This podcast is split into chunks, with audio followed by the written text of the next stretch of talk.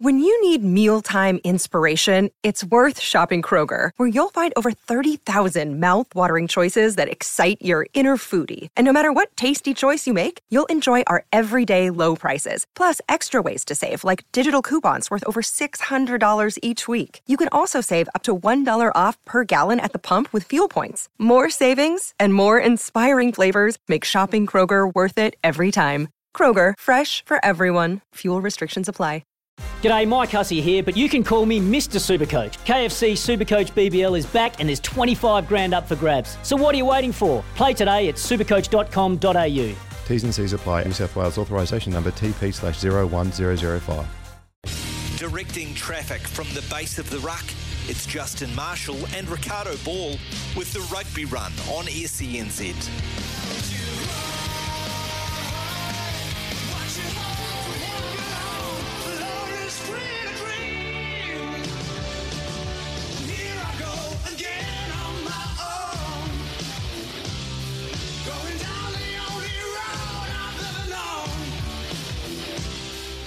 It's just gone one o'clock here on SENZ, the rugby run. Ricardo Ball with you. No, Justin Marshall today. He has been flattened by a flu like he's been hit by Jerry Collins. Uh, he uh, said to me he was broken. And so, no, uh, Justin Marshall today uh, must be a, a, hangover, TJ, from uh, all those castle lagers in South Africa over the last two weeks. Oh, I'm, I'm sure it was all business with Justin. Um, mate, I, know what it's like to get hit by something when you've been travelling. I don't know, for some reason they always seem to be worse. You get off the plane. So, and it would, as we all know, it, it, it takes a lot to, to, to, to put Justin Marshall down. So I don't, I don't think we can, uh, I don't think we can speculate as to anything untoward there. I think, uh, yeah, poor wee boy. I hope he's uh, lying in bed there with a you know nice hot lemon drink beside him. Yeah, indeed. Yeah, we wish him well. Wish him well. Hopefully he's back uh, next week. But TJ, thank you to you for coming on, mate, at, at, at late notice. I hope the hamstrings are well warmed up and you're ready to go off the bench. Well, it's certainly been a big weekend, hasn't it? I mean, mm. we had a hell of a day yesterday. Uh, three games to air at North Harbour Stadium alone. I think there's something like uh, 14 matches going to air over the weekend. So uh, it certainly stretched everyone's resources, but yeah, it's it's a lot of fun at the moment. Um, you know, the, I love the way the uh, NPC is shaping up, getting a, a really even contest. You're getting a few of the upsets that people like, and of course, a you know pretty good performance by the Black Ferns last night. Yeah, well, let's start with the Black Ferns because yeah, pretty good performance. You say uh, it's understatement, isn't it? Fifty-two to five, absolutely buried the Wallaroos, who I think you know, when we saw in that Pac Four Cup when uh, when the the Black Ferns played them, it looked like they'd closed the gap a bit. But I think just a little bit of extra time under Wayne Smith, and uh, boy, the Black Ferns look a different side. Yeah, what I really liked was just the intensity of the performance. I mean, you could argue that okay, uh, Australia not one of the elite teams in the world at the moment. You've got to look at England and France as probably the two teams that are going to be the hardest to beat when you get to the World Cup. But you know, Australia's still got a lot of good players, but I, I just like the physical intensity, the, the directness of it. I thought the forwards very much laid the um, the foundation. I was particularly impressed by uh, the two Bremners, uh, uh Alana Bremner at, number six. I think she had a, a terrific game. That's a, that's a really good loose trio with McMenamin coming back into the side. She looked good. Kennedy Simon, who's probably been the best player in New Zealand over the last uh, uh, year or so in the women's 15s game, and and Bremner that. Uh, that was that was a, a, a terrific loose forward trio, and, and the Aussies just couldn't handle it. No, they couldn't, mate. They, they didn't have an answer. It's got to be a worry for them ahead of the World Cup. But but looking at us and, and looking at what Wayne Smith and co have done, uh, I, I, mean, I think at the end of year two of last year, we saw those Northern Hemisphere sides, England and, and France, you mentioned, you know, sort of really uh, beating us in terms of mobility around the park of their forwards. And they, you know, so they beat us to the breakdown and they were good at set piece. So uh, can we measure an improvement against the Wallaroos in terms of that? I mean, do we do we know how that's going to look if we play, say, England or France?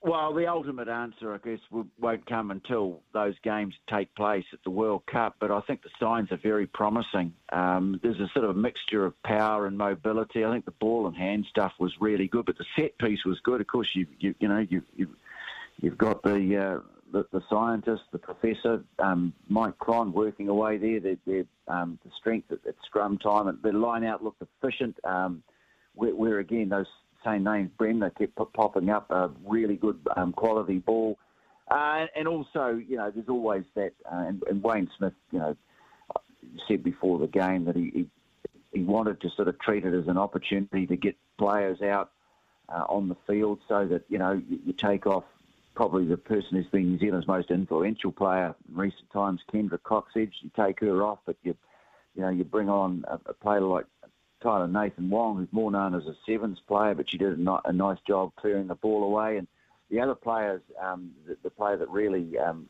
impresses me is um, uh, Letty Ihiga, the, the winger. Um, she, she's in, she's incredible. Um, her speed off the mark and and her ability to change direction at speed is uh, is absolutely fantastic. So she's going to be a weapon come World Cup as well. And it was just great to see them. You know, you see players like that, um, no matter what game you're covering, you just I think get the ball in their hands, and, and that's what they did more and more as the game went on. She really cut some capers. Yeah, what do you think, um, if anything, they can improve on? Uh, get looking at Adelaide next weekend. Where do you think they'll be looking? I think it's just all just a general progression. Um, I think that you know the fitness levels will be in, improving as, as they go on. I think that was a that was a bit of a key factor. But I, I think really it's just in, in terms of um, you know the, the, the, direct play of the forwards. You know, aggressive ball running seems to be a style that's developing. Um, and and just using the, the, the, skills, the talent of the players that they've got to maximum advantage. And, and that's something, of course, that's always been a specialty of Wayne Smith. I mean, they'll be keeping stuff up their sleeves as well. They'll they'll know that the other teams are watching them. Um, but but I, I, just think you know they're trending upwards at the moment, and and they've got, they've got to kick on. They've, they've obviously set themselves a pretty high bar, winning the match by 50 points. But you know, and, and making sure that that trophy stays. It means a lot to them, that Laurie O'Reilly trophy. But I, I just think more of the same. Um, I, I, think he'll, again, he'll look to, you know, give other members of the squad plenty of opportunity because, uh, you know, Wayne Smith, like everyone, he knows when you come to the World Cup, you know, you lose one of your key players, you've got to know that someone who steps in uh, to take the role uh, has been there before, and uh, that'll be important as well. So you know he, he may well make some changes in that regard. Um, but I think you know he'll be looking at it. It's a whole group thing. It's not just about who their first 15 is. It's about what they achieve as a group. Um, even if it's with different players in, in some different positions, they just need to build on this. Yeah, they do. Uh, it's interesting you said that because I do expect to be maybe uh, in Adelaide we will see a bit more of an experimental 15. You know, maybe the likes of Kendra Cocksedge and that may start on the on the pine. I don't know, but it'd be good to see Tyla Nathan-Wong get a few more minutes because Kendra is so um, so important to to that Black Ferns team that if she does go down, it'd be good to see what else is there and how they operate without her. Yeah, yeah. I mean that's quite quite possible. As I say, I think they'll they'll want to keep um, keep the foot down. They won't want to slacken the effort.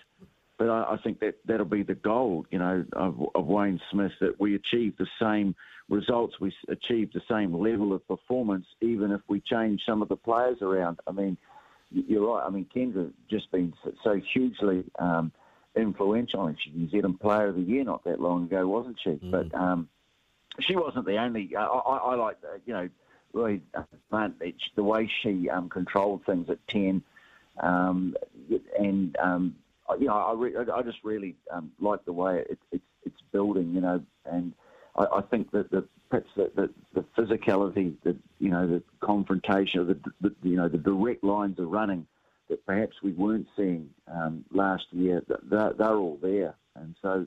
Yeah, it augurs well. It's still going to be a really tough job trying to win the World Cup. I mean, there's no question that the game has come on or gone on leaps and bounds in the UK and in France.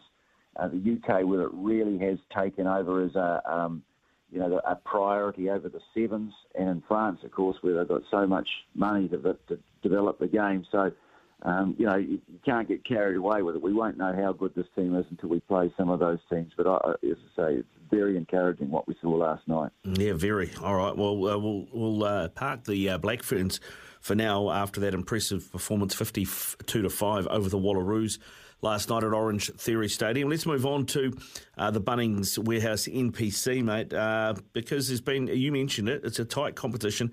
There have been some upsets, uh, but I mean, on Friday, Counties Manukau versus Waikato. I mean, Counties had Hoskins Sotutu, Nepo Laulala, Dalton Papali'i uh, released to them by the All Blacks. And I saw their price at the TAB go from, I think, 270 when that was announced to kick off $1.97. So a lot of people obviously got on it, and it was a tight game. And it was one that, you know, the lead kept changing, but at, at you know, 20 all, it could have gone either way.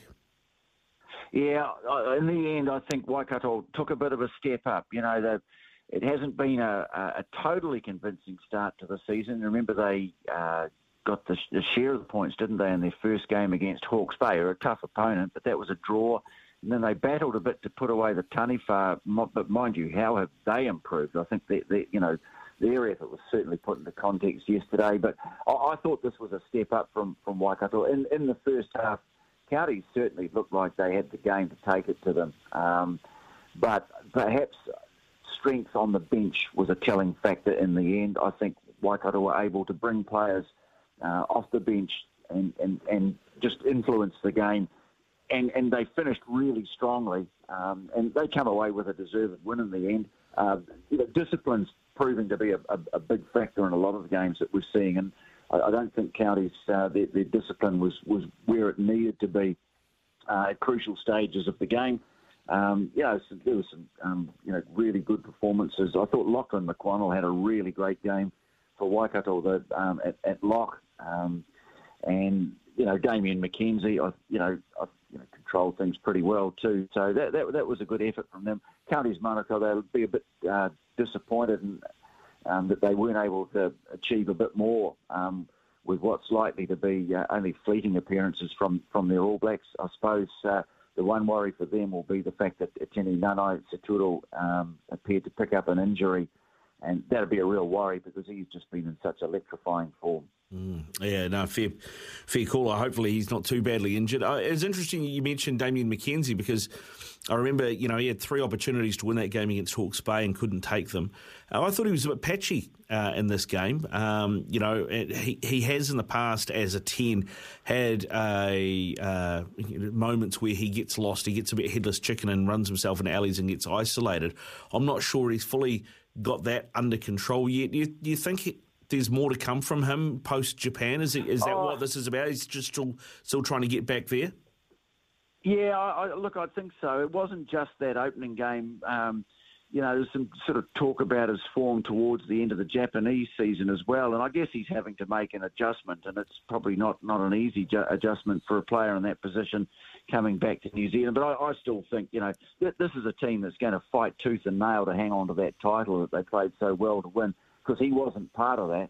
Um, but you know, he, don't worry, he, he, will feature. Um, he, will be a part of it. Um, but uh, to, to me, um, you know, the players around him, are, you know, um, Bailyn Sullivan's having a really good year. Um, uh, I like, you know, the, the, some of the, the, way the forwards go. Although it looked like uh, Samek Penny picked up a, it looked like he made it, might have dislocated his shoulder. Mm. Um, so that'd be a bit of a loss. But, you know, was, they were able to bring guys off the bench that had a, a, a really good impact. I think Reece Marshall um, probably, and Ollie Norris um, in particular. But, uh, you know, I, I wouldn't. Uh, that, that's, a, that's they're still unbeaten. You know, they've had two wins and a draw to start the season. That puts them in pretty good shape. Yeah, that does put them in pretty good shape, mate. Uh, better shape than maybe uh, Hawke's Bay are in at the moment. They had a, a tight win against Counties, of course, uh, early, and they had that draw against uh, Waikato. I was a bit surprised to see them lose to Otago midweek, uh, but Otago seemed to be a team maybe a bit like Northland that are that are better than maybe we expected them to be at the start of the season. Yeah, look, uh, Hawke's Bay, I think a big focus for them is going to be retaining the Ranfurly Shield. Um, and, you know, tough one uh, to go south to Otago in the middle of the week. It's their storm week. Um, obviously, they um, defended the Ranfurly Shield against Counties Manukau um, last week, and then and, and, they've got another game today. Although you know Manawa two, they they should be able to win that. But I, I think um, just you know the open nature of it. You you got to make the top four. That's first and foremost. For their priority to be, be hanging on to that Ranfurly Shield. They're going to have a great. Uh, the next challenge is going to be a great one. I think uh, North Harbour, the way they stepped up, and I mean, if you're looking at a team who's uh, got some early trouble, I think it might be Tasman. Um, mm. You know, they, they've had two losses now. They they had to work really hard to put Southland away in the first game. They were you know, pretty well beaten by Otago, and then they came up against a terrific performance by North Harbour last night. So um, you know they've got they've got injury problems. They uh, they had what, Quentin Strange and Max Hicks, and the more, more you see of Hicks, the more you like him, uh, what you see in that player. But they both went off with head knocks. Um, and, and, so I think if, if, there's a team that's got a few problems at the moment, it might just be Tasman. Yeah, that's a fair call. Actually, on that, Ben, who's producing this show, Tony, uh, during the week, uh, this week just gone, said you watch North Harbour will win the Shield against Hawke's Bay next weekend. Um, now, uh, basically, what you've seen uh, from North Harbour, because they beat Tasman yesterday, uh, what you've seen about Hawke's Bay, what chance do you give the Harbour boys? I give them a chance for sure. I mean, as I say, I think you, you go to Hawke's Bay, you want to win the Ranfurly Shield. That, you know, it's a part of the country where they really place a great deal of importance on things like, you know, um, the Ranfurly Shield because, you know, they've got people around them. Um, every time you go to McLean Park, there's Blair Furlong, who was part of the, the great era in the, in the late 60s, Ian McRae there as well. I mean, you know, they, they understand what the Shield's about. So, you know, you better take your A game if you want to have any chance. But I, I absolutely think um, that Harbour have got a chance. Uh, I, you know, they've got a, a forward pack that's you know, going along really nicely. Um, just a couple of players that stand out. Cameron Suafoa, we saw a bit of him playing for the Blues. You know, he looks like a guy who's, uh, you know, making real progress in the game. Um, they, they're getting the best out of, you know, the journeyman players like um, Nick Mayhew, um, Ray Niuia. They'll be pleased to have him back. Uh, Mike Curry from Moana Pacifica, and really like the look of their new um, open side flanker, Jed Melvin. Uh, he's come out of Orewa College, and he had a terrific game uh, against Tasman. And then in the back line, well, uh, hopefully for them, they will have uh, Mark uh, Telea back. Kate Banks did really well last night, but you've got a back three of Shaun Stevenson, Mark Telea, Tevita Li. T- mm. Tevita Li is just shooting the lights out at the moment. He looks as good as he's ever looked since coming back. Stevenson, um, we know that he's capable of doing extraordinary things and, and Telea as well. And, and of course, at the middle of it all, Jamie Booth, who's just made a switch. He's just looking for something a bit different. He's come to Harbour. And Gatland uh, last night, uh, best player on the field. Their ability to control the game. I, I, this is going to be a fantastic Shield match. I, I definitely give Harbour a shout if they can continue to improve and develop on you know on the evidence of what we saw in their game against Tasman. I would definitely give them a chance of, of winning the Shield. Um, but we know how tough Hawke's Bay will be to beat. Yeah, they will be. Actually, I, I have to say, I was watching that Harbour game. Uh, the length that Bryn Gatland's getting on some of those penalties really surprised me because. I mean, I've never met the bloke, but he doesn't like you know he's not a big guy like a Reece Hodge or a Jordie Barrett where you expect him to be able to kick penalties from 50 metres, but he's he's been able to do that in this game. Well, he, he, kicked one from 50, and I said at the time I thought that would be probably nearing the uh, the outer limits of his range. That didn't mean I didn't think he was going to kick it, um, but uh, what I meant was that you know he, he's not it doesn't have a reputation for banging them over from inside his own half. But mm. what I like about Bryn Gatland, first of all, you know, he, he has so much authority about his play at this level. He's been a, a, a match winner for Harbour. Um, remember the drop goal he got when uh, they beat Otago um, to win promotion. They won the championship, got promotion to the, the, the premiership a few years ago. Uh, he's just on top of his game. I think he's reveling with the responsibility of captaincy. He's got a maturity about his play. His, you know, he, He's not scared to take the ball to the line. But what he does really well is he takes the ball to the line. He keeps them guessing. But the ability to get away a good pass uh, just ahead of contact. Um, he's got two strong guys outside him, Tefu and, and Isi, both from Moana Pacifica. Uh, yeah, look, there's a, there's a lot to like about it, but in particular, as I say, Gatland, uh, he's just reveling in his role at the moment. He'll be a key man in Napier. Yeah, he will be. All right, mate. Hey, listen, uh, I, I've got to say, as a frustrated punter, Tony. I saw this come mm. through from Canterbury uh, NPC's uh, media outfit the other day.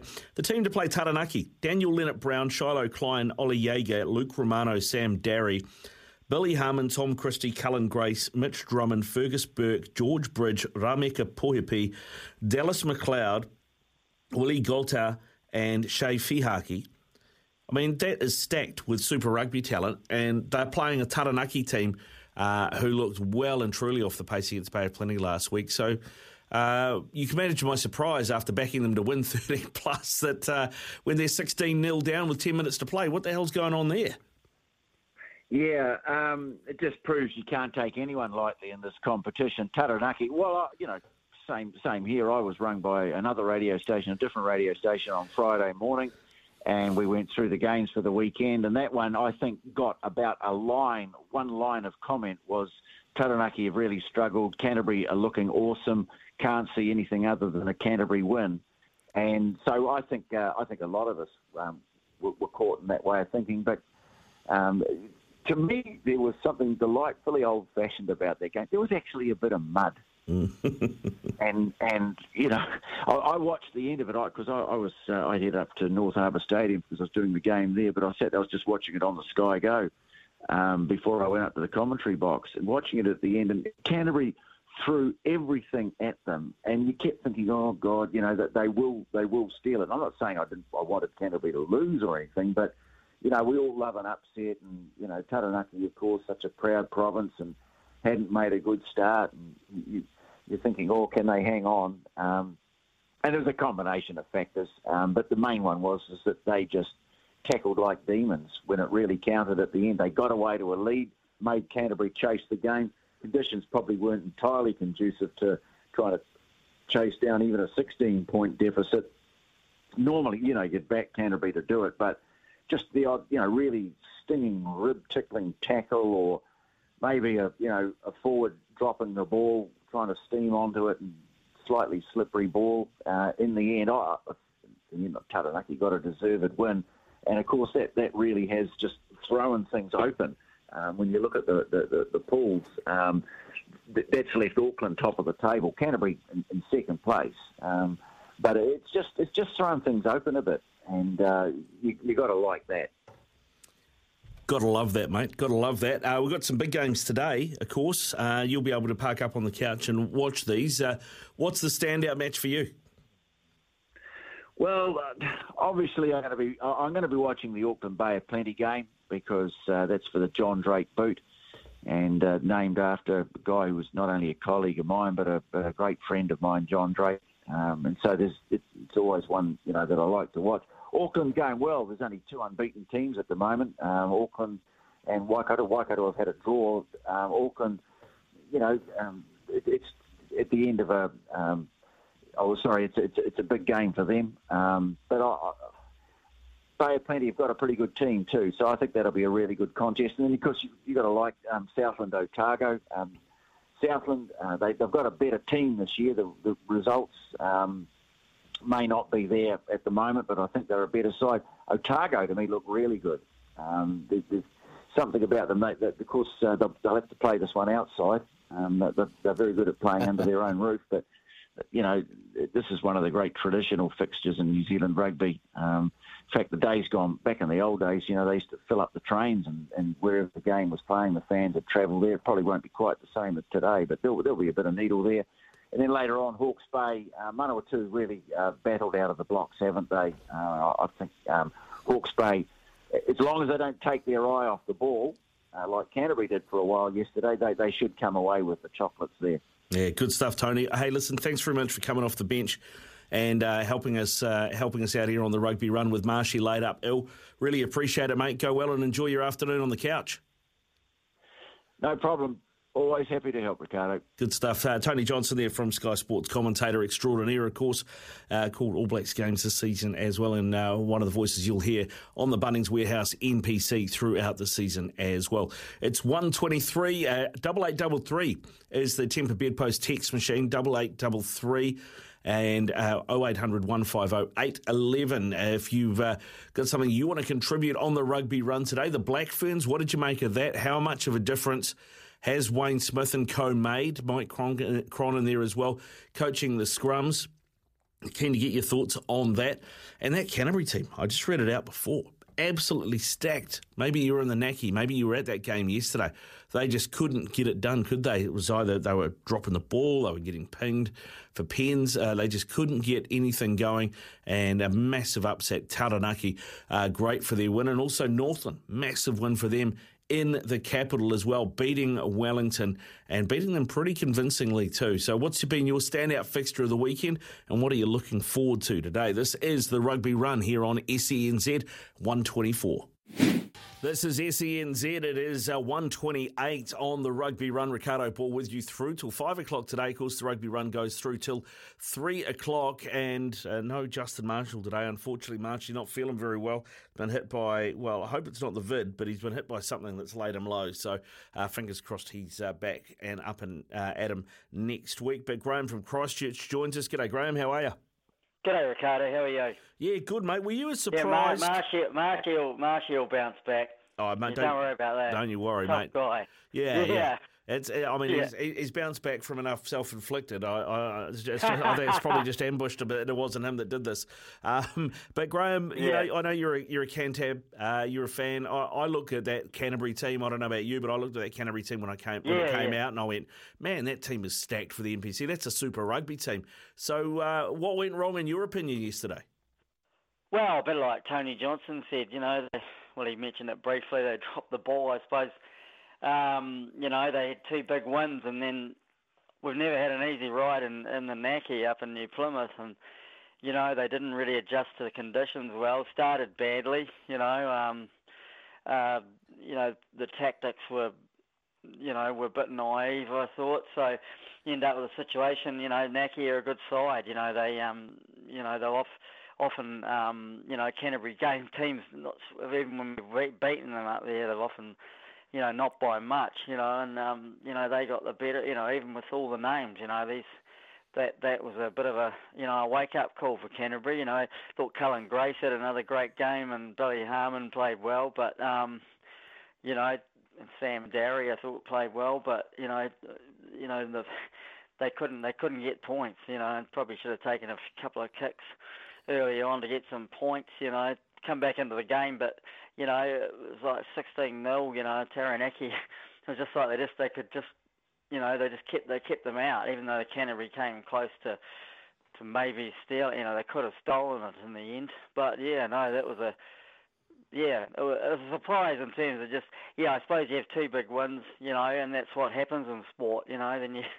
then you um, you come crashing down, and you know they'll bounce back. I've no doubt about that. It's a good side, but as you say, a very heck of a lot of depth. You know, yeah. as you say. Yeah, yeah, ton of depth, ton of depth. Good stuff, Graham. Thanks for your call, bud. No worries. You have a good afternoon. Yeah. It'll be interesting. What what time's the Otago Southland game, by the way? Is that... Uh, two oh five. Kicks off. Oh, that's a, that's the early one. Yeah, Yeah. that's always a great game. Great Yeah. tradition. Yeah. Yeah, no, okay, enjoy that, thanks, mate. Ricardo. Cheers. Have a well. good one. Right, Thank cheers. you. Bye bye. Uh, bye. Yep. Uh, bye. time to welcome uh, to the show Paul Feeney, of course, a man who's coached here, there, and everywhere from uh, Blues development, head coach to Auckland Sevens. He's been uh, in charge of the Stormers. He's been in charge of the Blues, and uh, the and the, he's worked with the Bay of Plenty Steamers as well. All sorts. Paul Feeney, g'day. How are you? Good, thanks. How are you, Ricardo? Yeah, good, mate. Good, good. Big, big win for Harbour last night, wasn't it? Against uh, against Tasman. Yeah, um, playing at home, I, I still think hometown advantage is a great thing, and North Harbour playing with confidence. You know, um, the way they played against Manawatu, although Manawatu, you know, we're playing their third game in ten days. Um, you know, and the style of play, particularly with their finishers out there, I just think they're brimming with confidence, and and that's what got them over the line last night. Yeah, no, it went really well. I mean, I, I think that halves combo is going really well as well, isn't it? I mean, I, I don't think you can understate at, at particularly at this level just how good Bryn Gatland is. Yeah, I mean, over the last two years, I think everyone's seen Bryn, Bryn Gatland develop, you know, and uh, certainly when he came back to Takapuna semi-final, final time, you know, he kicked seven out of seven and scored a try in, in the final for us against North Shore and against Northcote. He absolutely destroyed them in the first 30 minutes. So Mm. he's um, he's improved dramatically. Once again, he's standing flatter. He's prepared to take the ball to the line. Um, got a great kicking game, um, but, it's, but his running game's improved a lot. How big is he physically? Because I've never met the bloke in person. I've talked to him on the phone, but I mean, he was knocking them over from 50 yards last night. He doesn't strike me as a, a Reece Hodge, Jordie Barrett type size bloke. No, no, he's not that, that big, but as you know, it's, it's just got to do with timing. You know, Bryn can bang him over from 55. I mean, one of the best kickers I ever coached was a little boy called John O'Hickey, who's the back hmm. coach for Auckland. You know, he's better than his brother Simon. He could he could bang him over from halfway, and he's about 75 kilos. It's just the timing, a bit like a golfer. You know, look at Rory McIlroy. Yeah, yeah, it's, yeah. Okay, it's about the time. It's about the rhythm. What what chance do you give uh, the Harbour boys uh, next weekend uh, down in the down in the Bay with the Shield on the line? Oh, they've got to be a chance. You know, you, the way they're playing with the confidence they're playing with, um, with their back three. I'm not sure what's happening with uh, Mark Telea with injuries, or I, I saw, you know, he didn't start, but Tevita Li is on fire. So good to see Tevita back playing for Harbour, you know, back from Suntory. Um, his power and pace out there. And Shaun Stevenson, man, as he showed his class from, you know, from the Maori All Black test against Ireland, and he's just um, continued that into North Harbour. Massive left foot, great step, good vision. I mean, when you've got boys like that, a powerful, aggressive midfield, Brennan Jamie Booth, and, and the pack's doing a job, although you know, we all saw they struggled a bit at scrum time. They, they seem to win all the penalties, but uh, I, I, sort of queried a couple of those. Yeah, I, I, don't know if you got a chance to watch the Canterbury uh, Taranaki game yesterday, but uh, Canterbury had their team was absolutely stacked. Um, but they were and they were dominating the scrum. Uh, but the scrum was wheeling to the left pretty much every scrum, uh, and the referee decided that it was always Canterbury's fault. I don't know if you saw that or how, how you read that as a coach. Yeah, well, I mean, a lot of scrum coaches try a few little methods they think they can get away with with with um, referees. You know, South Africa are in the same boat. South Africa, you know, they they get a little bit of a shunt on, but then then they they definitely promote their left side. They walk around a bit. Um, so if referees are aware of that because they do their homework, homework you're going to get found out and pinged if you're not scrummaging uh, illegally. Mm. Uh, yeah, it was interesting. Uh, Brennan, I mean, I, I just looked at it from a point of view of, you know, this is the team that's got the ascendancy in the scrum, yet they're conceding all the scrum penalties. Um, is that down to just, you know, if, if that is happening, is that just down to on field leadership? I mean, because you keep doing the same thing and hoping something's going to change, but you just still keep getting pinged? Yeah, I mean, you, you try the ref on and every ref's got different interpreta- in, interpretations. They've been prepped by the opposition coaches. Um, it's a bit like at the breakdown, you have a bit of a crack, and that's why Richie McCaw was so great. great. But then he was smart. He worked the ref out. He decided, okay, this is what the, this ref is thinking, so I'll, you know, in that little bit of grey area and scrummaging or breakdown, whatever it is, you've got to be smart, figure the ref out, and go to plan B. Mm, yeah, and they they, uh, they didn't manage to do that Canterbury yesterday and got beaten. I couldn't believe that team was 16 0 down with 10 to play. It ended up losing at 16 10. Uh, so a big win for the Naki, uh, bouncing back after a pretty average start for them, mate. Uh, we've got a, a big game uh, today. Uh, two teams that you know pretty well. Auckland taking on Bay of Plenty at Eden Park. And good to see Auckland continuing to promote youth. There's some kid called Roger Tuivasa-Sheck getting his debut in the 12 jersey. Yeah, I remember uh, when Wayne I was helping Wayne Sevens, and uh, he picked Roger Tuivasa-Sheck for the Auckland Sevens team, and we, we called him aside at a club. At, uh, he's playing for Otahuhu out of Pakuranga back in about 212, and called him aside and said, "Oh, Wayne, introduce himself. Hi, this is Wayne Pivac. Roger, um, I'll be keen to put you in my 26-man team. What do you do for a job?" And Roger looked at him and said, "Oh, I'm year 12 at Otahuhu College." We, we couldn't believe it, but um, fantastic Roger, Roger Tuivasa-Sheck. I think you know, he did well for the Blues. I, I, was a doubter in the midfield. I thought it, it, was a far easier transition at wing or fullback, someone coming back from so many years in league. But uh, his very, he reminds me of a Sam Tuitupou or or a Rua Tipoki, to be honest.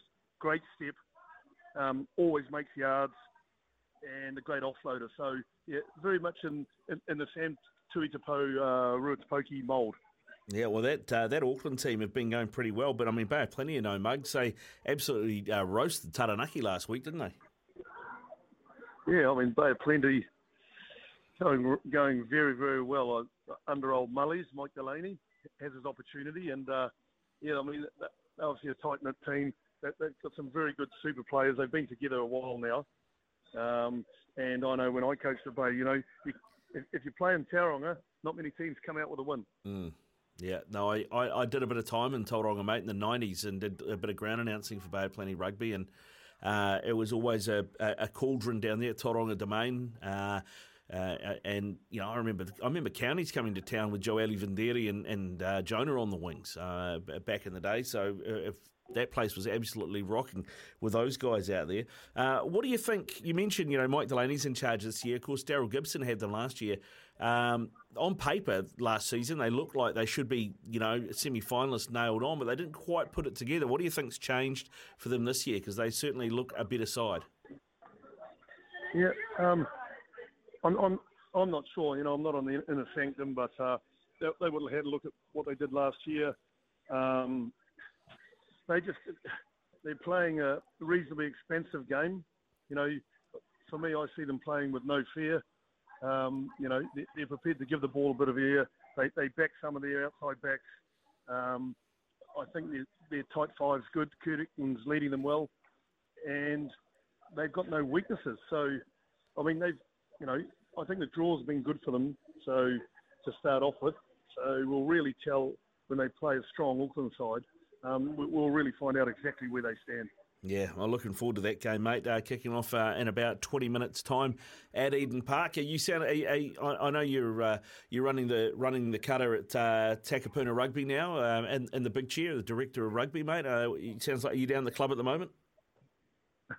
no, I'm just uh, meeting with Aaron Kataba, our, our, our, premier coach, and we're just having a beer and uh, reflecting on the season and, and looking forward to the to next season. You know, so we're just um, yeah doing a bit of doing a bit of prep and looking at our you know who we've got or who we think we've got. So um, now lucky to be involved with with Takapuna and. Uh, you know, they had a great season with, with their 85s. All their teams played very well and uh, great culture in the club.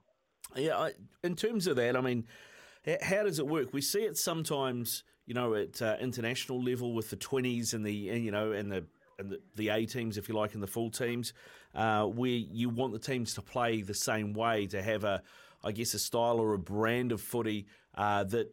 Uh, you know, goes right through the grades. Are you, are you, the same at club level at TACA, given you've got so many different coaches? But is everybody kind of singing from the same song sheet, trying to play the same way? Uh, no, you know, yep all of us coaches, we you know we bounce ideas and you know um, there's a little bit of interaction amongst us all from a training perspective. But at the end of the day, you've got to look at your own kettle, look at your own strengths and weaknesses. Too many coaches they just take a blueprint from from Super Rugby and then they just they just cut and paste, you know. So um, look at your own kettle, understand your strengths, and and you look at your game plans around those. Yeah, good stuff, Paul. All right, hey, listen, mate, we'll let you get back to it. Enjoy a frosty one while you're watching that game with me, and uh, have a, enjoy the rest of your afternoon, eh? nice talking to you, and uh, yeah, I, I, hope that my little mate Simon Hickey and, and all the other boys and John O'Hickey in there they, they have a good result today. Yeah, yeah. Simon's on the on the on the bench for this one. Harry Plummer's uh, yep. in the in the ten, but yeah, no, it should be a good game, mate. It's a, it's a pr- pretty pretty stacked sides, both of them you're pretty lucky when you've got Harry Plummer to, you know, good, good defensively and, and smart boy. And then you can bring on a Simon Hickey was my captain in 2015. You can bring on an experienced 10 to, to shut games out after, you know, and Harry Plummer can move to 12 if you need a kicking game. So I think they've got a, they've got really good balance and very fortunate to have a, a couple of smart tens and great goal kickers there. Yeah, very. Uh, have you got a, have you got a winner for us, Auckland Bay Plenty today? Too right. I'm a you know coach four years at Auckland, so uh, obviously I'm an Auckland boy and I, I know a lot of those boys very well. So uh, I certainly hope Auckland get up. Yeah, good I'm stuff. meant to be playing. I'm meant to be playing golf with, with the Hickey boys next next week. So. I don't want them coming along sulking, you know. Definitely not, mate. Definitely not. Go well, Paul. Okay, cheers. Good to you. Cheers, mate. Paul Feeney there talking to us uh, about that Auckland Bay of Plenty game and uh, some of the other NPC as well action uh, that we've had coming up uh, this weekend uh, and have had this weekend as well. Get involved. This is the Rugby Run. Uh, we are talking rugby. Have you got an insight on that game today? Auckland Bay of Plenty. Is that the one that you're looking forward to? It's a pretty stacked teams. That looks good. Although we do have the big Southern Derby as well. Southland versus Otago. That's going to be uh, a great go round. Southland certainly on the improve, and Otago looking good after beating Hawke's Bay midweek. And then we've got uh, the late kickoff as well, the uh, the Central Vikings derby between Manawatu and Hawke's Bay. What's your game of the day today? Let us know 0800 150 811 or 8833 And what have, what's been your game of the round so far? How how did you think yesterday went? Uh, and do you think Harbour have got a shot at the Shield next weekend? Let us know 0800 150 811 or 8833. And you can also comment, of course, on that Black Ferns win too. Massive 52 5 over the Wallaroos. Uh, game one of a two game series against the Aussies, and uh, they look really, really much on the up and up under. Wayne Smith, the Black Ferns, uh, keen to get your thoughts on how they've changed and what you think uh, is you know that change has been. How have they improved? Uh, get in touch on the rugby run here on SENZ. It is 17 away from two. It's 13 away from 2 here on SENZ. Ricardo Ball with you through till 5 o'clock. No Marsh here today, unfortunately. He's uh, laid up crook. Uh, but we have had a couple of texts come through. One from Ken here. Hi, Ricardo. Heading to the game, the bop will be a challenge, but I think the Auks will get up. A bit disappointed about Zarn Sullivan being out for six weeks. Auckland by nine. That is uh, that's the call. Auckland by nine for for Ken, and that is uh, oh, that's a big call. I think because that Bay of Plenty side are pretty decent. But uh, yeah, I hope you're right, Ken. I think it's going to be a great game. Also, this one from Andy. Hi, Ricardo. What are your thoughts on having Super Rugby teams only being allowed to have, say, 85% of their squad contracted each year and then having to pick the remaining 15% from the NPC for the following season? Could be interesting if everyone knows what position each Super Rugby team needs and who some of the leading players from the NPC who could pick up a contract. Yeah, that's from Andy. Thanks for your text, Andy. It's not a bad shout, actually. Um, I do wonder. I know that Justin Nelson, who uh, you may know uh, from here doing the Hoophead shows, a basketball uh, fan, obviously, basketball commentator. He ran uh, as well the Sal's NBL. He was a GM for a while. He has suggested something uh, along those lines in terms of there being a Super Rugby draft, which would mean, uh, you know, you, you, basically you have an NPC and then those players who aren't contracted that have played in it maybe go into a draft system to get selected uh, by the Super Rugby teams. And, you know, just a, another way of engaging fans, of spreading the talent, and of taking rugby into the 21st century, I guess. Uh, uh, and I, I think that is the sort of thing that he was talking about. So thanks for your text, Andy. I don't, I don't think that's a, a bad shout at all. Um, keep your texts coming through on double eight double three. That is the Tempur Bedpost text machine, and uh, we'll keep reading them out. Uh, keen to get your thoughts on this afternoon. What are your picks? Who's going to win the big derby games? Manawatu Hawke's Bay, are the Turbos any chance? They've had a rough start to the season. Or what about Southland Otago? That one looks like it might be a closer call. Southland definitely on the improve, and you've got to say the same about Otago. They've been very good as well. And then, as Ken's mentioned, Auckland Bay of Plenty, maybe not quite a derby, but not far off. Uh, those two teams look stacked. They've both had great starts to the season. So give us your picks, double eight, double three. That is the Tempur Bedpost text machine. It is 10 away from two. Yeah, five away from two o'clock. This is the uh, Auckland starting 15 for the game against the Bay this afternoon. Alex Hodgman, Leni Apisai, and Marcel Renata, the front row. Hamish Dalzell and Connor Vesta, the locks. Vaiolini Ekuasi from East Tamaki is playing at six. Adrian Choat in the seven. Jackson Pugh in the eight. Uh, Taufa Funaki is the halfback. Harry Plummer is at 10. Salesi Rayasi and Thomas Oaki are the wingers. Roger Tuivasa Sheck, AJ Lamb is the midfield. Jordan Trainor is playing in 15 as well. And um, looking forward to this game kicking off really soon because it's going to be, I think, possibly game of the round. Maybe, maybe that's too big. But uh, Auckland are a dollar forty-two favourites. Bay of Plenty paying two ninety. Uh, the other game that gets underway shortly is Southland versus Otago. Similar sort of market there. It's in Invercargill, but Southland are the outsiders at two dollars sixty. Otago are paying a dollar fifty. Both games, the draw option is at 18s, but I probably more likely in the Auckland Bay game, I think. I, I, I do think that game will be quite tight. Uh, and then we do have a game kicking off in about two and a half hours in Palmy, where Manawatu take on Hawke's Bay, and man, Hawke's Bay are the shortest of short favourites, paying just a dollar seven.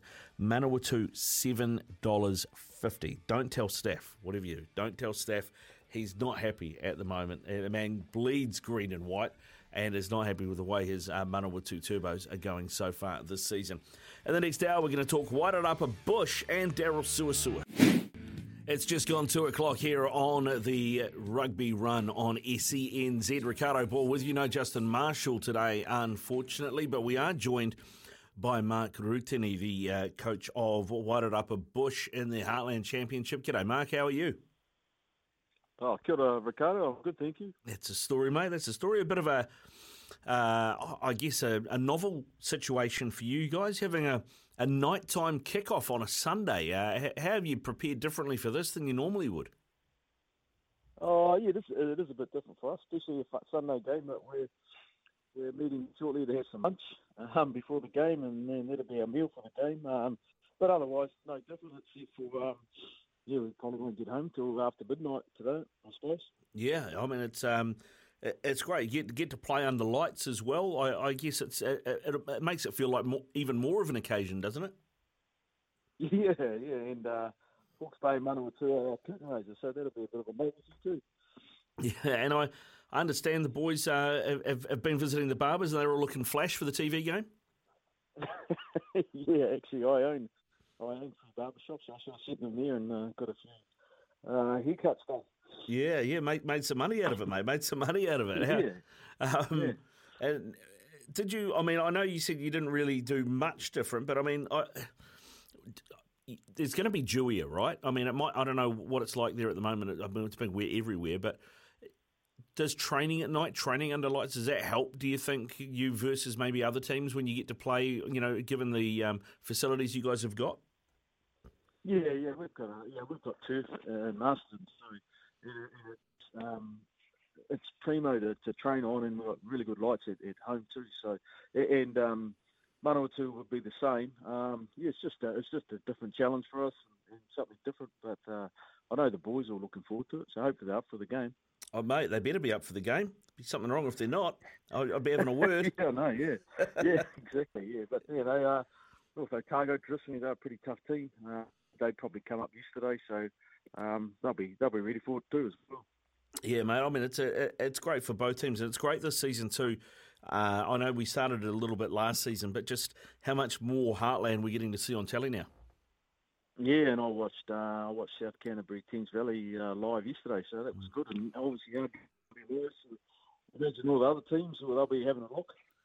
You'd think so. I mean, uh, actually, that struck me that South Canterbury Thames Valley game, which I, that was the uh, Meads Cup final last year, of course. Uh, and South Canterbury, you know, they, they gave Hawke's Bay a bit of a fright in that Shield challenge. I mean, and so I kind of expected them maybe to put Thames Valley to the sword a little bit more than than uh, than what we saw. Do you, do you think overall the level of the uh, Heartland is going up at the moment?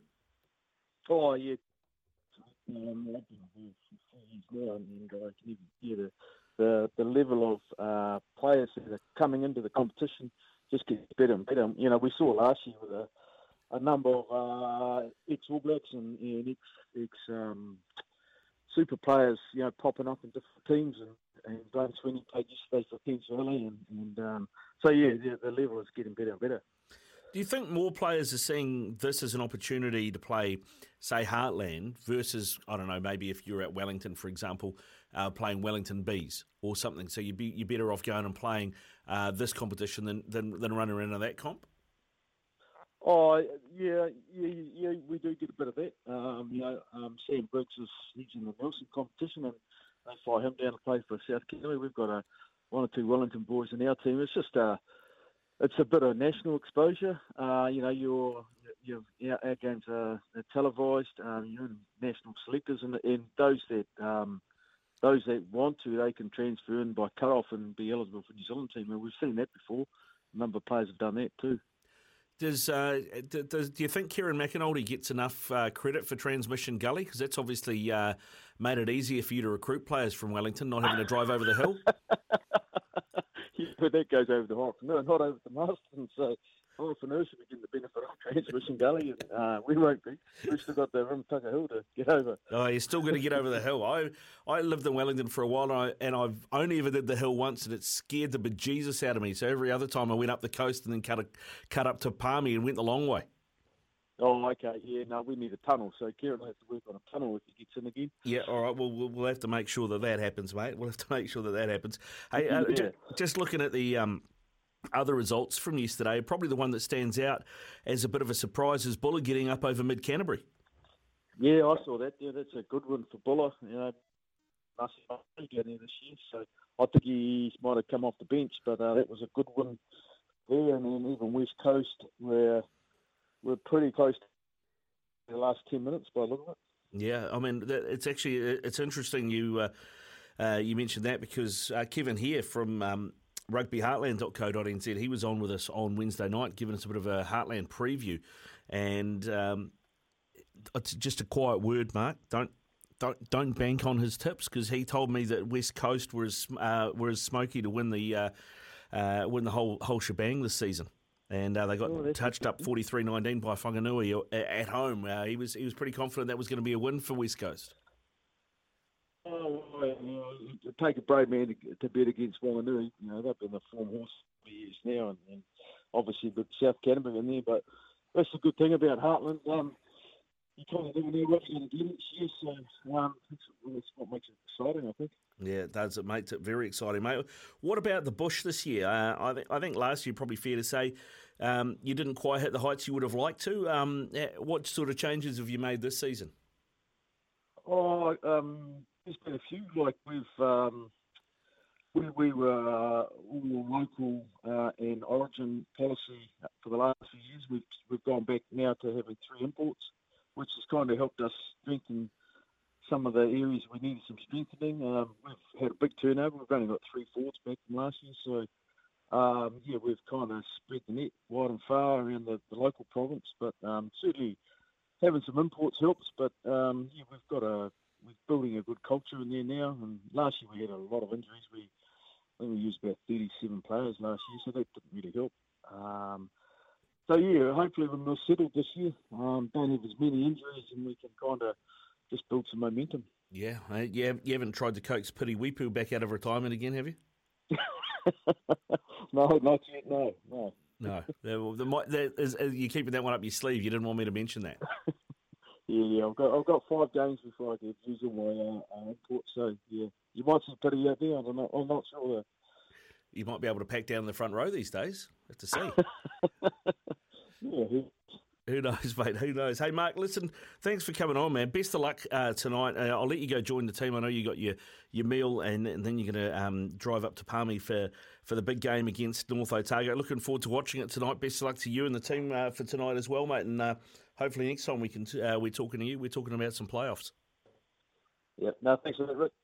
Go well. Uh, Mark Rutini there, the uh, head coach of Wairarapa Bush in the Heartland. That game kicks off 7 o'clock. So uh, technically, actually, Manawatu versus um, Hawke's Bay is the curtain raiser um, for this game. That's uh, that's that's how it works uh, because that's the game that's at four, uh, four o'clock ish, and um, then after that is about four thirty, and then after that we uh, we get that game uh, from from the Heartland, uh, which is which is fantastic. I could just uh, updating you. Uh, got the game on, oh, the Auckland Bay of Plenty game on at the moment. In four minutes in, Auckland have just taken the lead through a penalty, so it is 3 0. We'll get you an update from Otago Southland shortly. It is 10 past 2 here on SENZ. It's quarter past two here on SENZ. This is the Rugby Run. Ricardo Ball with you through until uh, five o'clock. We're talking rugby exclusively through till three o'clock. No Marshall today, of course. Uh, Marshy is laid up crook, so hopefully he is back uh, next week. Auckland have just scored a try. They now lead 8 0 against Bay of Plenty with the kick to come. And Otago have got an early penalty and they lead Southland 3 0 in the Bunnings Warehouse NPC matches that are on at the moment. I had a couple of texts through. Uh, this one. Hi, Ricardo. Andy again. Thanks for mentioning my text. I did hear that there might be a Super Rugby draft, and I think it's a great idea. Would definitely get more people talking rugby. Is there a salary cap for super teams? Even though I'm a Crusaders fan, we do seem to have a lot of top players in our squad, and not all of them play every week. Would be cool to see top players every week against each other. Yeah, thanks, Andy. I think it's a great idea. There's a few guys like George Bridge, for example, I think would be would be great at the Highlanders. You know, I mean that they lacked backs this year, and he spent a lot of time riding the pine for the Crusaders. So yeah, that's uh, something I think is definitely worth looking at. Daryl Suasua, uh, former Counties and Black Ferns coach, might have something to say about that as well. G'day, Daryl. How are you? Hey, Ricardo, how are you? Good, thanks. Yeah, good, thanks, mate. I, I don't know if you saw it. I know this, I know this is what we got you on to talk about, but uh, you would have heard what I was just talking about there. Justin Nelson, who's former GM of the uh, Sal's NBL, um, uh, was did an interview uh, with the spin-off. I think it was with Dylan Cleaver, and, and he, he suggested that uh, you know that rugby needs to be more visible for the fans more often, and, and he's he suggested a a draft uh, maybe a, a, at the end of the NPC. What do you reckon? Is it worth a look? Yeah, I, th- I think it is. I think they've done it. I've just seen um, uh, they've uh, I've seen some stuff posted around the Major League Rugby in the states, which I, I guess the draft system is a big thing in all that that American sport. So it certainly makes things a, a, little bit more exciting when you get all the best players on the field going going against each other.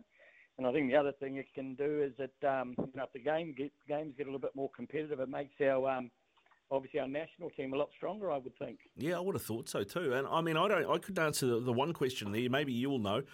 I don't think our Super Rugby teams have a salary cap, do they? That's just up to them to manage. Yeah, look, I'm not too sure. The um, Mitre 10 Cup or the NPC uh, team definitely do, but I'm not too sure how it works with the uh, central contracting with um, you know the Super Rugby teams. Yeah, yeah. All right, mate. Well, listen, I know we didn't get you on to talk that, so we'll leave. We'll park that. But thank you for your input. Uh, I did want to get you on to talk uh, the, the team you coached for for a number of years, of course, the Black Ferns, and their big win last night, fifty-two-five over the Wallaroos. What did you make of that? Yeah, look, I, I thought it was a, a, pretty a pretty good performance. I think the um, the thing I really liked um, is is to see the difference between the team that was away last year and the um, the team that was out on the field uh, last night, and uh, in particular, and it, probably the first thing I, I noticed is that the, the, the girls are actually looking a lot more athletic than they did um, about six months ago, which is a, a credit to some of the work they've been doing off the field, which is great.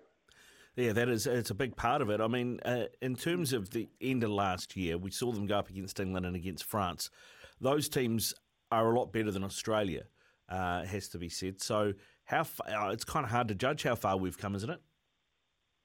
Yeah, it is. I mean, one thing you can identify, I guess, with that game last night is that the girls um, knew what they were doing. They knew what they were about. There was different systems in place. I thought um, line out time, they were a lot smarter. Obviously, on the Northern Tour last year, they really struggled at line out time.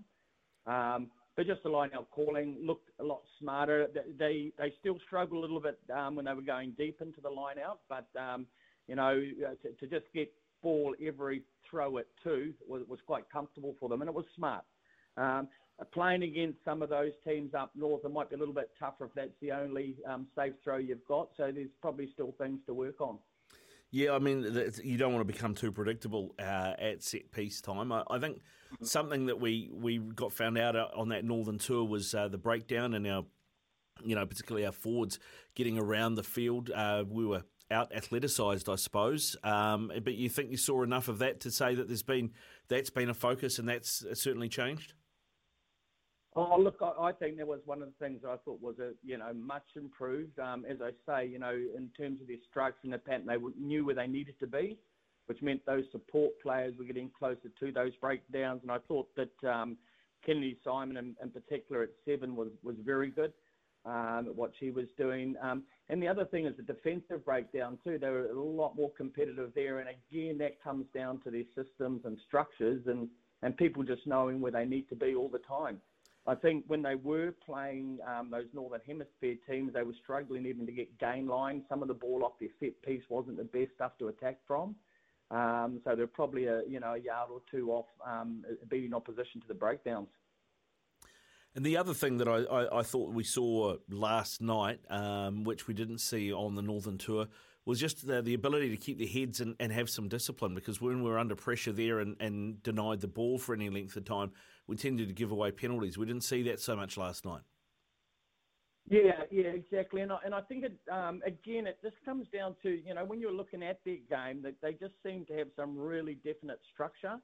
Um, without it being predictable because there was you know often options off that structure then, and they didn't you know fire all of those shots last night but um, just people just knew where they, they were meant to be and they didn't have to go doing you know those me moments where someone thought shucks you know I've got to got to get in there and steal this ball and then coming from the side and all that sort of stuff so you know played more cohesively which I thought was great In terms of uh, next week, of course, we go to Adelaide and play the uh, Wallaroos again for the return test. What do you think Wayne Smith, uh, etc., will be thinking, uh, given how big this win was? Is is it going to be a tinker time? Do you think? Yeah, look, it, it's it's hard to say because obviously they've had a lot of players rotating over the last few tests, which is which is great. And and the thing is, they needed to do that because I think some of the other the players that were used on the northern hemisphere, they they looked tired. Um, even though they hadn't played a lot of rugby, it, it looked like you know from a conditioning point of view, they weren't in the right space there. So I think these um, players that he's been rotating is creating some real competition. And I think if they're going to go up against these big teams up north, they're going to have to have players that are, uh, you know, that are really hungry, really champion at the bit to go. Ideally, I think what they would probably like to have had was, um, you know, a little bit of cohesion. So they've got a, a, you know, a group that they're bringing through in these tests that, that they can then transfer into the World Cup. But because of, um, you, you, know, the situation they're in, um, coming off the back of those tests of that Northern Hemisphere too, they, they really have to discover something new.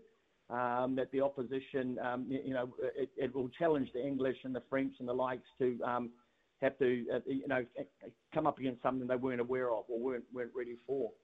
Do you think that you know when you get more, uh, when you get fitter, basically, when you get more athletic, um, you, you, said the athleticism was better around the field. You can lose a little bit of size, uh, and that might affect set piece. You know, particularly the scrum.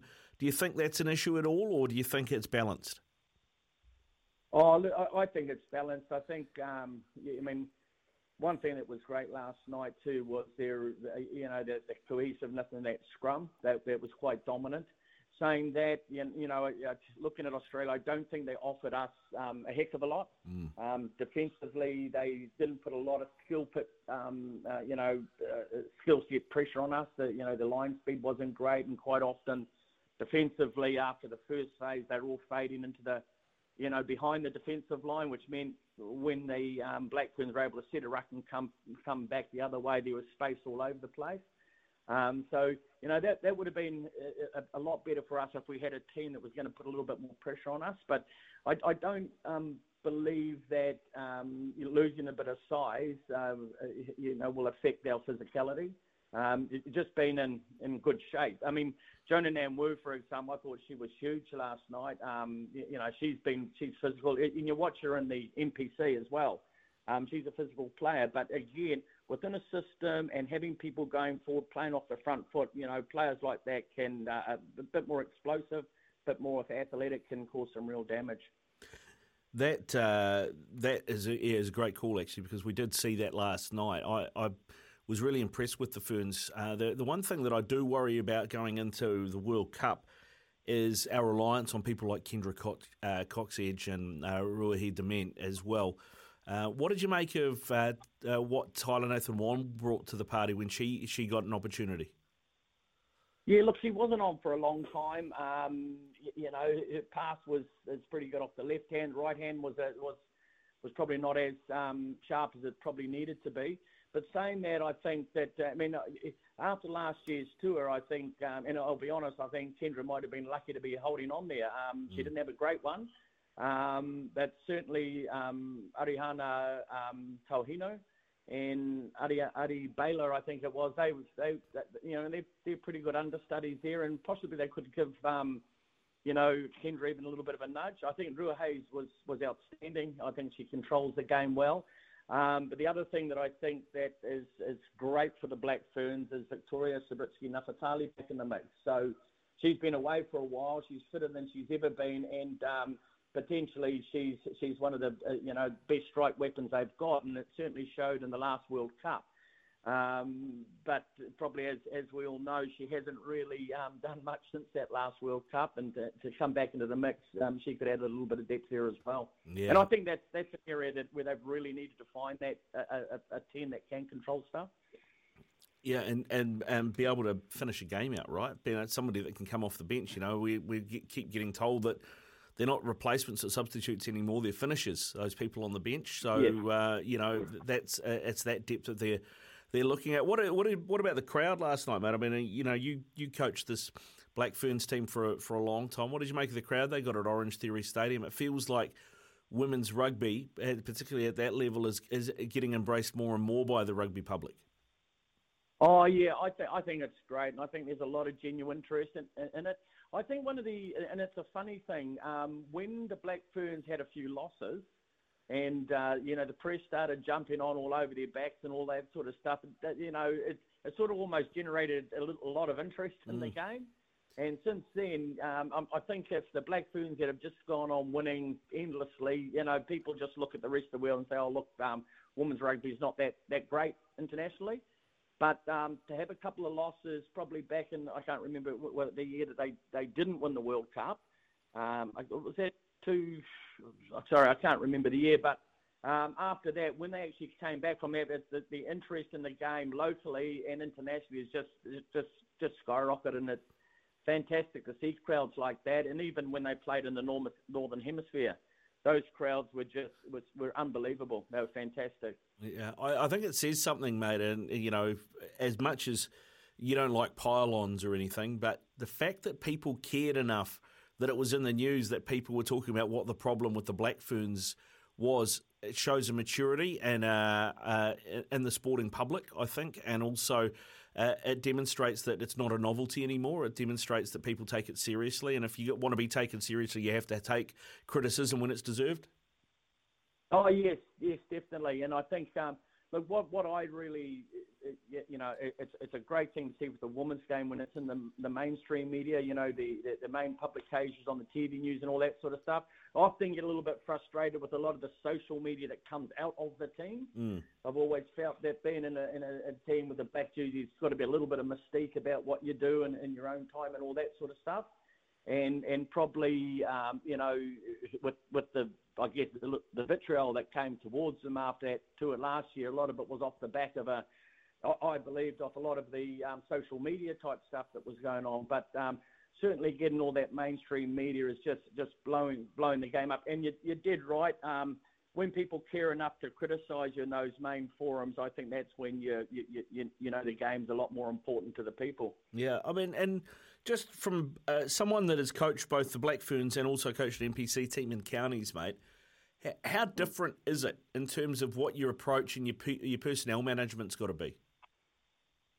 Um, look, I, I, found when I was coaching the Black Ferns, um, you know, I had a group of players that were hugely, hugely focused, and I, I you know, I always believe that being professional, it's not about being paid, it's about attitude. And mm. one of the things I was really lucky to have was a lot of really, really smart, intelligent players that, you know, the black jersey was everything to them at the time. So, um, you know, I had people like Monique Hirovanaa and Annaleah Rush that it gave up their jobs so they could train full time, um, leading into World Cups and all that sort of stuff. So, um, and then I compare that to, I guess, the um, the NPC, there's a lot of guys there that are, are still just, just beginning to try and be professional and they struggle with it still, you know, juggling jobs and, and then part-time rugby and that sort of stuff. So, as I say, doing the Black Ferns back then, that you know, some of the girls were outstanding. You look at you know of Anna Richards that, that came from law, and you know um, Dr. Farah Palmer, and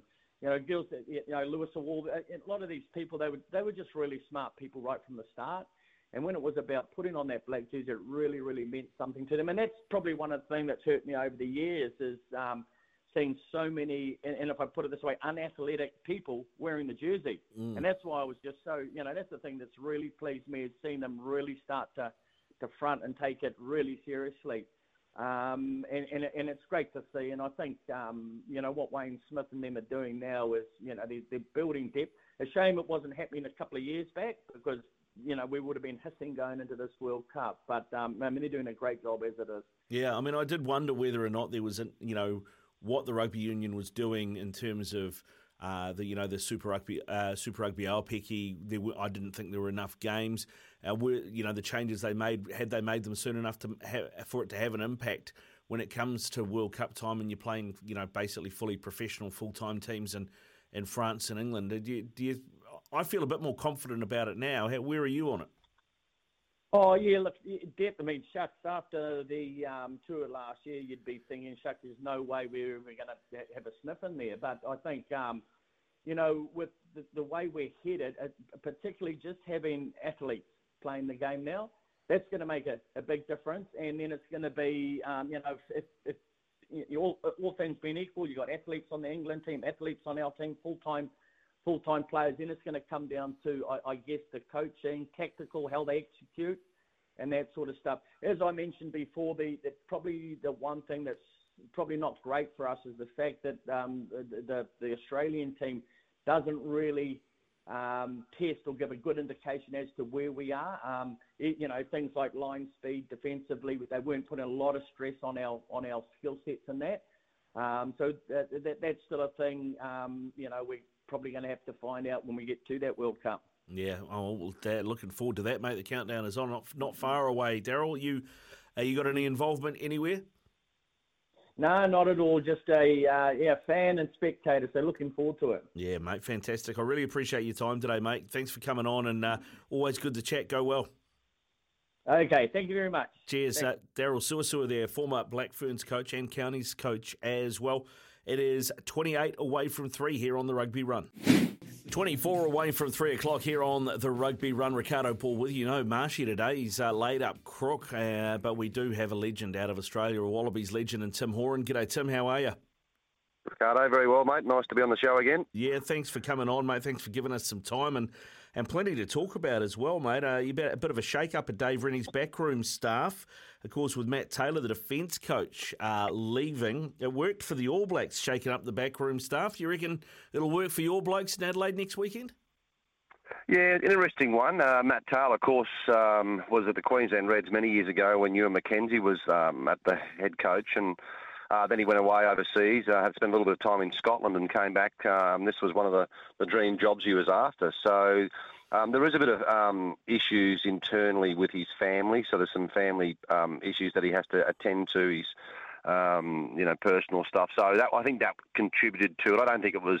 I don't think he was pushed out of the coaching structure. I think it was more of a sort of family reasons, and um, but also a bit of talk about you know whether he might go and help Brad Thorn out at the Queensland Reds potentially down the track and look for that head coaching role. So time will tell. But uh, yeah, Laurie Fisher has just been announced to come in as interim uh, assistant coach for the Wallabies, and yeah, hope that helps us out in the next four or five weeks. Yeah, indeed. I mean, because Laurie Fisher's been a man that's been linked with Dave Rennie's job, of course. Um, Matt, Matt, Taylor, that you know, you, have mentioned uh, how he went out. I, I mean, I think you're right. I think everything you've said sounds right, and everything that Dave Rennie says echoes that as well. That it, it wasn't indicative of anything else. But I mean, um, when you take that the last game in charge, or as a defence coach, was a 48-17 loss, you can see why people did question that.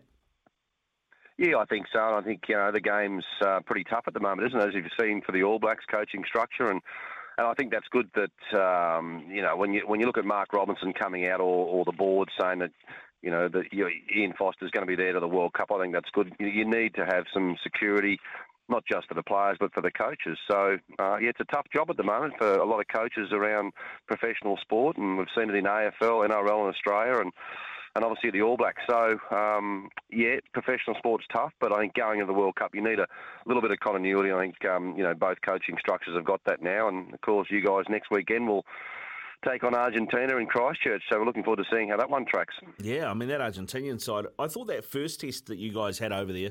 Uh, was a great test match and back and forward, back and forward. But then they led by nine twice, and, and particularly when Quade went down, I thought I thought you might struggle to get back into it. But I, I thought it showed a lot, a lot of ticker to get back into that game and, and then get it over the line. And you, you kind of did what the All Blacks have, you know have, have famously done, and that's run them down in the last twenty minutes.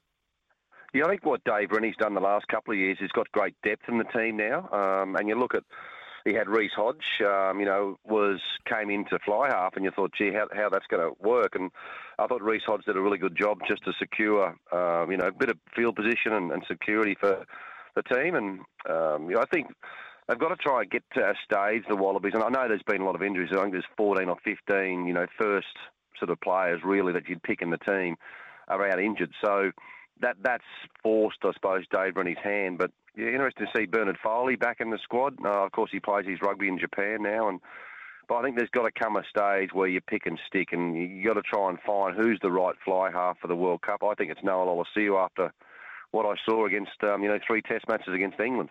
Yeah, I was going to say. I mean, he had a he had a bit of a um, baptism of fire last season with those three tests against the ABs. You know, I, I thought he, he went really well at, at, Eden Park, but just left his kicking boots at home. You could have won that one if he had had them, but after that, seemed to take a bit of a knock. But uh, he had a great season for the Brumbies, and he seems to have kicked on again.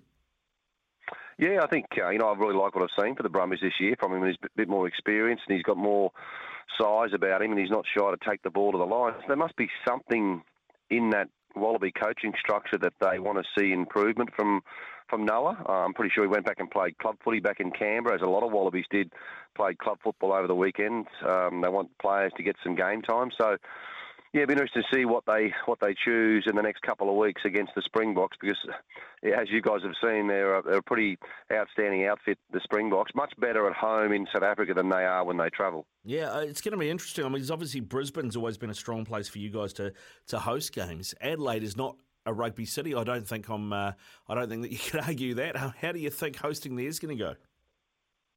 Yeah, I think what it's uh, it's come down to is just trying to spread the game around Australia and of course, the different state governments in Australia pitch for, for different sporting events, and, and Adelaide, you know, want to put their hand up um, early, probably because you know you look at 2027 for the Rugby World Cup, they'd like to host probably a quarter final or you know definitely pool games down in Adelaide and show what they can do for rugby. So.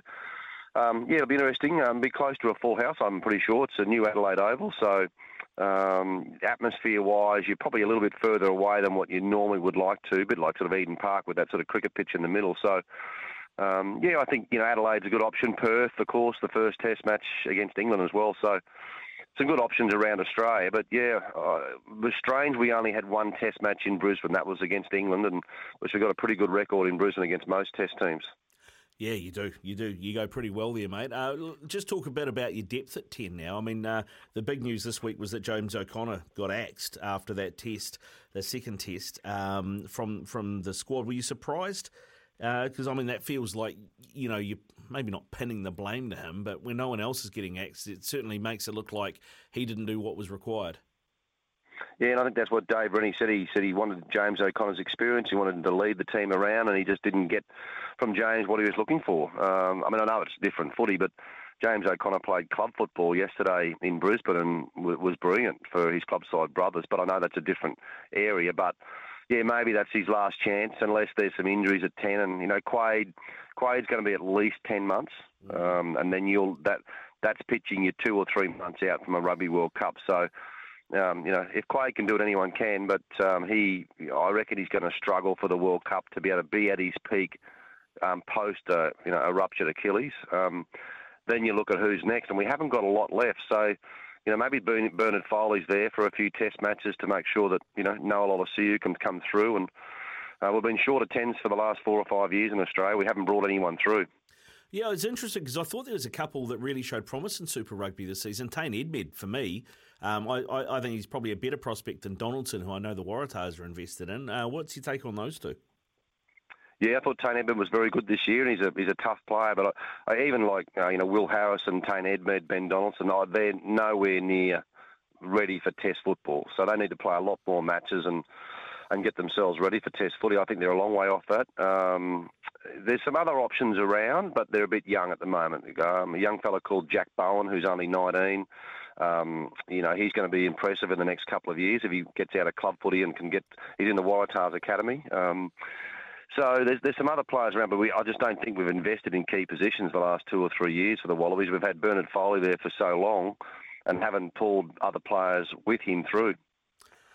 What about there's a, there's a kid called Lynagh kicking around, and I know before the England series there was some talk of uh, you know if the Wallabies won the series they might get Lynagh as part of the trophy. What, uh, what what's the word there? Uh, well, Michael Lynagh, he's got two boys. Uh, well, he's got three sons and two play rugby. One's Tom Lynagh, who is in the Queensland Reds sort of wider squad. Came back from England. He's only a young young player, just playing club football at the moment. Uh, and then, of course, Michael Lynagh's other son was about to play for England before he got injured late in the season in England. So he would have been on Eddie Jones's touring squad and probably would have played a Test match for England. So um, it'd be interesting to see what happens there. But um, yeah, I think Tom Lynagh's a little while off, and so are some other tens. Um, yeah, but you've got to bring them through. Yeah, you do, mate. You do. Hey, uh, before we let you go, Tim, uh, I know you probably don't really want to talk about it, but um, the Wallaroos last night against the uh, the Black Ferns, I thought in that Pac Four series. It looked like the Wallaroos had bridged the gap a little bit. I know they still lost the game, but it was it was a pretty tight affair. But uh, last night the Black Ferns were just far too good. Yeah, Black Ferns really strong outfit, and you know I think the World Cup's going to be, you know, a bit difficult for the Wallaroos, and and they need to get their act together. That was a very poor performance from the girls, and you know they, you know, I just think they. Through, through COVID, you know, not playing for such a long period of time, I think we've really missed the mark, and maybe we've got to invest more time and money and, and, and also some energy into the, the Wallaroos to, to a bit like what the the Aussie Sevens girls have done over the last five or six years is go and recruit some players from other sport and get them involved to to lift the ability of the girls because you know losing by 50 points is not great. No, it's not. I mean, and the other thing that you guys have got to deal with is, I mean, the NRLW is expanding, AFLW yep. is, is is big. You know, I mean, they're having to move venues because they they're, they're selling venues out now. They're having to go to bigger venues, so you've got more competition on that front. But in terms of how the funding works and where the priority is, given that it's an Olympic sport. Is women's rugby in Australia is sevens the focus rather than 15s? Well, sevens has been, but we probably need, you know, not just financial support from Rugby Australia. You need get more government support for, you know, the Wallaroos to attract, um, you know, players from the NRLW or AFLW to come across and play rugby, and especially, and I think that that'll have to happen if we're going to be competitive at the next Rugby World Cup, of course, here in 2029 in Australia for the women's game. Um, we've got to be able to go and recruit, and we haven't done that well. And we've probably got in the Wallaroos, you'd probably say half the girls should be there, the other half aren't up to, up to the scratch, and you've seen that with the scoreline. Yeah, indeed. We've got a, uh, a second test in Adelaide. Is there anybody that can come in? Uh, what changes do you think you, you might see, or is uh, are they pretty much hands tied? What they've got to what they've got. No, I think what they've got at the moment, that, that's okay. The girls are certainly trying, and, and uh, you know they train really hard. But of course, they all a lot of them aren't full time. They're all all studying or working somewhere else. So until we get to a stage where the girls are potentially most of them all, you know, especially probably 20 to 25 of them are full time committed, and you've got the right players, I think we're going to see score lines like this. But hopefully it'll turn around. Um, you know, the match in Adelaide on uh, on Saturday. Yeah, fingers crossed, mate. Fingers crossed uh, they make it more of a contest. Tim, thanks very much for your time today, mate. Go enjoy the rest of your Sunday, eh? Well, thanks, Ricardo. Good to chat. Good to chat, mate. Tim Horan there with us here on SENZ. This is the Rugby Run, 13 away from 3. It's coming up eight away from three o'clock here on SENZ. This is the rugby run with Ricardo Ball, no Justin Marshall this week. After three o'clock, uh, Mary Baker, who is a uh, rugby coach, uh, commentator, former player as well, is going to join us to talk Black Ferns before she jets up to the US to do some coaching on the Sevens circuit. We're going to catch up with her. Noel Barclay is going to join us, the former All White, as well. Uh, we're going to talk English Premier League and Chatham Cup as well. Another round of uh, Premier League. Uh, we're in the middle of that right as we speak. And I think Auckland City, last I saw, were leading Wellington Olympic 1 0 in the Chatham Cup semi final at Kiwitea Street as well. After four o'clock, Hamish Bennett joins us. We're going to talk cricket. Uh, the Bazball as the shine uh, as the shine shine worn off already. Uh, absolutely pumped by the South Africans in the first test at Lords, and we'll talk about the Black Caps and the Windies as well. And then at four thirty, uh, Gary Belcher, one of the uh, true greats of the Canberra Raiders in Queensland, uh, he's going to join us. He's part of the SEN call team for the Raiders versus the Titans, and uh, we're going to talk rugby league with him. So all of that to come between now and five o'clock. now half time in those two Bunnings Warehouse NPC matches. And we have got, uh, I said I thought it would be tight. Well, it is. Auckland lead Bay of Plenty by 10 to 8. Uh, a try apiece in that one, just a misconversion, the difference. And in the Otago Southland game, uh, it is Otago leading a little bit more, 24 to 15. Southland scored a try right before half time, uh, right in the corner. Marty Banks couldn't convert, but that's where it stands at half time in that match. Uh, the Heartland competition got underway yesterday. Buller beat Mid Canterbury in the big upset, 34 to 29. Uh, so that was that uh, result. East Coast they couldn't repeat with their first home win of the season. And losing to Horowhenua Kapiti 32 to 14. King Country got up over Poverty Bay, probably another upset. I think King Country were bottom last season. They weren't expected to do much this season when I talked to Kevin here during the, the week, but 30 22, King Country up over Poverty Bay, and a rematch of the final from last year in the Meads Cup. Uh, South Canterbury 23, Thames Valley 17. And West Coast got tipped over 43 19 on their own patch by Whanganui. A reminder you can catch on Sky tonight after the Manawatu Hawke's Bay game, the last game of the round from Heartland. It is Wairarapa Bush versus North Otago. That one being played in uh, Palmerston North. So uh, look out for that because uh, I think it's great. There's so much TV time now for these Heartland teams. Uh, now, we are going to, as I said, talk uh, to Mary Baker shortly, but we did have another text come through. Uh, this one from JD in Mount Eden. Interesting to hear you saying how Bryn Gatland has improved his punting. He's also his goal kicking. Uh, dis- the distance on his goal kicking is superb. Um, JD saying he, he, also feels that he's found a half a yard of pace. It was an astute purchase back by the Chiefs. Yeah, it was. I wonder who their director of rugby was. Maybe he's got an inside word at, at the Chief. Um, you might pick up on that one. Uh, it is five away from three o'clock. Uh, as I said, we are going to be talking Black Ferns and Farah Palmer Cup as well. Shortly, Mary Baker joins us after three o'clock. But the results this weekend Wellington Pride up 32 13 over Bay of Plenty. Uh, Taranaki, they lost to Northland 29 15. Uh, North Harbour have lost at home to Otago 38 22. Canterbury women a good win over Manawatu 36 19 and a massive win for Waikato over the Auckland Storm 41 to 5. We'll get into all of that and the Black Ferns after this here on SENZ. Sometimes needing new tyres can catch us by surprise. That's why Tyre Power gives you the power of zip pay and zip money. You can get what you need now, get back on the road safely, and pay for it later. Terms and conditions apply. So visit tyrepower.com.au or call 13 21 91.